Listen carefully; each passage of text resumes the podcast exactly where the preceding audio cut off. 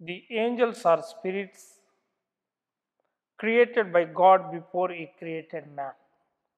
They are meant to be extensions of God's love and provident care for us.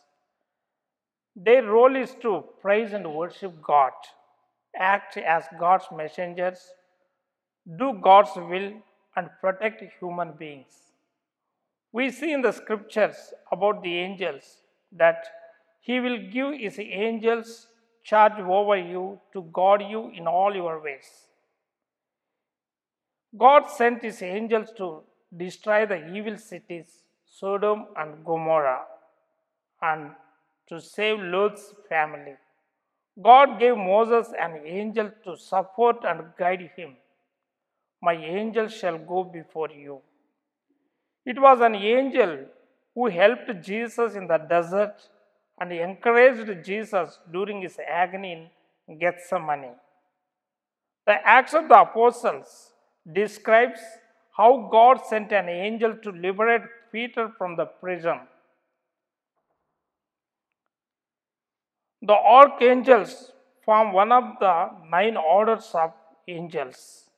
The most prominent among them in scripture are Michael, the protector, Gabriel, the messenger of God, and Raphael, the healer and guide for humans. Michael means who is like God. Gabriel means God is my strength. Raphael means God heals.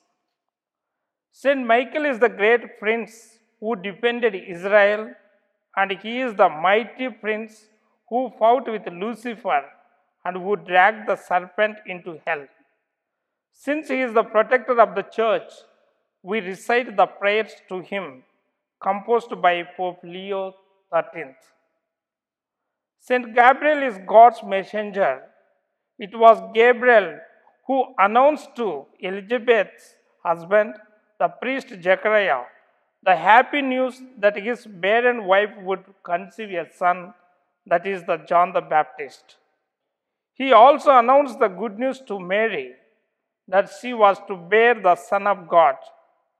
Gabriel also announced the birth of Jesus to the shepherds and sent to Joseph in a dream. Saint Raphael is a man's God appointed guide and healer. He guided Tobias' journey and healed Tobias' blindness and protected Sarah from the devil. The truth, the truth is that an angel is always watching us, an incentive for us to do good and to avoid evil.